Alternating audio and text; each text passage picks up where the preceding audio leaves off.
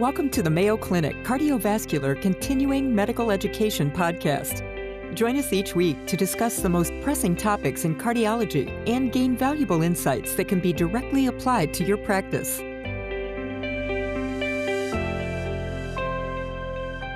Hello, my name is Paul Friedman. I'm chair of the Department of Cardiovascular Medicine, and I have the great pleasure of being joined by my colleague, Dr. Omar Abou Ezzeddine, expert in uh, circulatory failure as well as imaging, as well as uh, cardiac sarcoid and amyloidosis. Omar, thank you for joining me. Thanks for having me, Dr. Friedman. Um, I want to change gears and talk a little bit about a different condition uh, that I, that you're also very expert in and uh, have cared for a lot of patients with, and that's amyloidosis and specifically amyloid heart disease.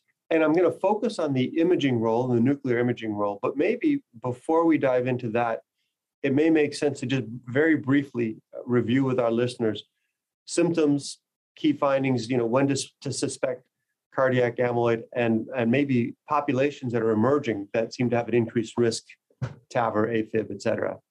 Thanks for that question. Absolutely. Um, amyloid is, we've had a, you know, a revolution, if you want, in the diagnosis of amyloid in the last uh, few years just to break it down first, there's two types of main amyloid that infiltrate the heart muscle. There's AL or light chain amyloidosis, and that's more of a hematologic malignancy where you have a plasma proliferative plasma uh, cell uh, process that that causes these light chains to be spewed out and that they infiltrate the myocardium. And in TTR or transthyretin amyloid, you have a misfolded protein, which is the transthyretin, the transporter of thyroxine and retinol protein, which is ubiquitous. We all have it.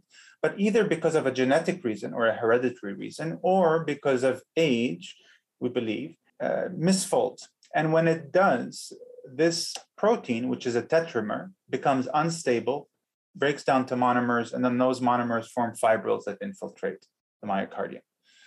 So in both cases, you have infiltration of the myocardium as well as myocardial toxicity, actually, in both cases. So it's a toxic inflammatory, uh, it's a toxic infiltrative, sorry, process mm-hmm. of infiltration.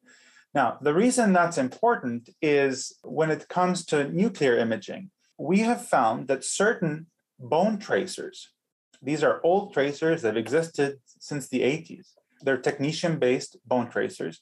Once you image, we have found that because uh, these tracers target microcalcifications, we think, an indolent process such as infiltration of the myocardium and chronic, if you want, toxicity or chronic infiltration causes some microcalcification and scarring, which this radio tracer, this technetium based radio tracer, DPD in Europe, uh, here in the States, we use pyrophosphate, technetium pyrophosphate or PYP, is able to detect specifically TTR cardiac amyloid or transthyretin cardiac amyloid. Now, this modality, before we ensure that the diagnosis is TTR, we have to make sure that AL amyloid has been ruled out. Because AL amyloid whilst uh, you know while TTR is is uh, you know I, I, equated them to each other as toxic infiltrative cardiomyopathies. AL amyloid is a medical emergency. It's a malignancy. Median survival 12 months to eight, to 18 months. And so if you you when you're considering a diagnosis of amyloid, no matter what you're thinking about, the first, second, and third thing you need to rule out is light chain amyloid. And once you've done that, in the presence of technetium pyrophosphate or DPD uptake of the myocardium, we believe, and uh, there's strong data supporting this, seminal papers, in fact, have shown that the positive predictive value of technetium pyrophosphate uptake after you've ruled out light chain disease approaches 100% essentially making endomyocardial biopsy um, uh, I don't want to say obsolete because we still use it in certain circumstances, but no longer is it the rule, rather the exception. So now with diagnosis, we really focus on PYP imaging, ruling out a monoclonal process, light chain process. Uh, and once you've ruled the, the AL out and you have a positive scan, which uh, is defined as uptake that's equal to or greater than the bone scan, the bone uptake. Mm-hmm. Um, that really uh, increases your confidence in this uh, diagnosis. It is really remarkable, uh, and it's uh, great to see that we can move beyond biopsies. It, And that increased specificity is really stunning in the clinical context as, as you described it. Now, with the wide availability of PYP imaging, it almost sounds too good to be true. What are the limitations and drawbacks? And uh, what are the risks of false positives and false negative studies? Yeah. And you know, like any modality, once you use it, you learn more about it, more so than you ever knew. So yeah. the first thing that you know I, I need to emphasize because PYP imaging, it's, it's we call it scintigraphy, uh, and typically uh, two sets of images are obtained: a planar image, which is more like a 2D uh, pro, uh, projection or 2D uh, image that captures any myocardial activity and there are certain uh, quantification methods where we normalize it to the contralateral lung field. Mm-hmm. And if mm-hmm. that's above a certain ratio, uh, at three hours imaging, it's 1.3, at one hour imaging, it's 1.5, then that is very uh, suggestive of a diagnosis. But we have, what we have found is that planar imaging is not enough. And around the country, there's an increased uh, use of this technology, but not everyone, uh, but, uh, but a lot of people are just doing planar imaging. And the reason it's not enough is because we have noted that there are cases where the uptake that you are seeing is in fact blood pool. And you need better spatial resolution, which you get with SPECT imaging, and particularly with SPECT CT imaging, which is what we do here at Mayo, to really localize that uptake that you see to the myocardium rather than the blood pool. Um, and so we have, uh, in the nuclear community, have been really uh, loudly emphasizing that it's extremely important that SPECT or SPECT CT imaging is obtained in addition to planar imaging to ensure that what we are seeing is in fact myocardial in nature. Uh, because we have seen cases where a diagnosis is made just based on the 2D planar image. Mm when they come here, uh, you know, uh, for uh, for a second opinion, we find is in fact actually blood pool image uh, imaging uh, uptake, not uh, myocardium. So that's one example of a false positive condition. Other false positive conditions include recent myocardial infarction. In fact, this radio tracer was used historically just for myocardial infarction. So if someone has had an MI within four weeks or so, particularly in a coronary distribution, uptake in a coronary distribution, you should be very suspicious that this is actually coronary disease rather than infiltration with uh, amyloid. Other uh, limitations, uh, w- which uh, planar imaging sort of uh, is uh, falls a victim to, if you want, is rib fractures, annular calcifications, anything on the 2D image which takes up this radio tracer, you know, anything uh, calcified pulmonary nodules, for example, annular calcifications, things like this could falsely elevate your H to CL ratio on planar imaging and cause a false positive. What uh, about uh, limitations? Uh, so, assuming you have a SPECT image, uh, two questions there. One is limitations of, of that, more comprehensive 3D. So, you really have a better sense of where the activity is coming from. And then maybe comments on the pros and cons of hybrid SPECT CT versus SPECT alone imaging. Sure. So obviously the limitations of SPECT is, and this modality in general, is we don't know yet what disease burden is needed mm. to capture a signal. And this sort of talks about the false negatives. You know, is it early disease?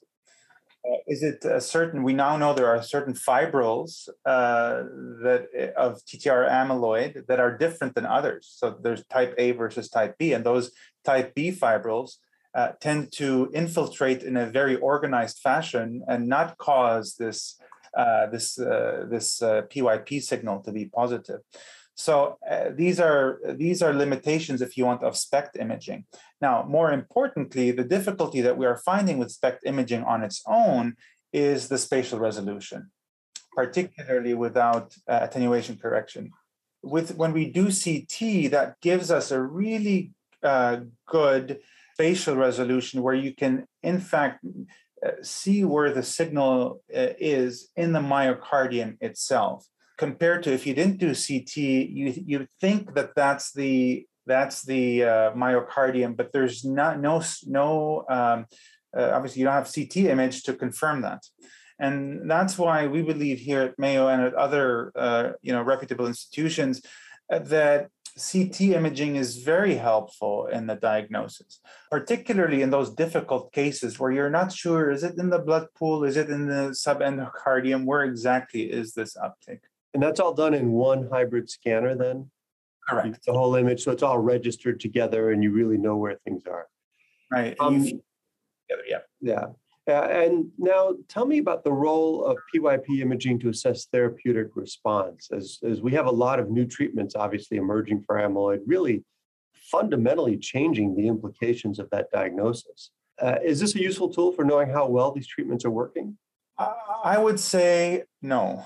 Um, based on the limited data we have, a serial imaging, regardless of therapy, has been shown not to be helpful. Uh, there's small studies that looked at images uh, within 18 months of each other from the Columbia group, for example, and also more recently uh, from a group in London, which has shown that really there's a lot of a variability in imaging between the uh, images, baseline and follow up and also, uh, the Columbia group has shown that it doesn't really change that much.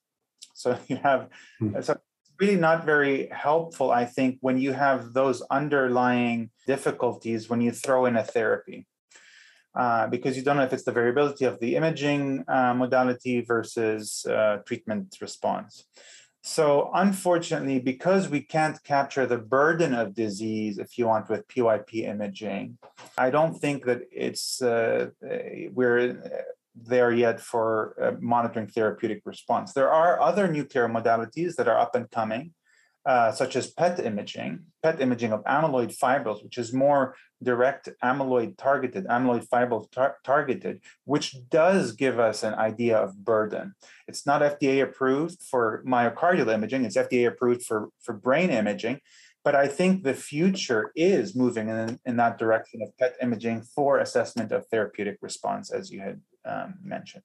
Yeah. Well, uh, Omar, thank you so much. Absolutely fascinating space and really remarkable. It's almost Star Trek like, where you hold the tricorder over the patient. Now, these are bigger machines, but it's that, that non invasive diagnosis uh, of what had required biopsies. It's, it's huge.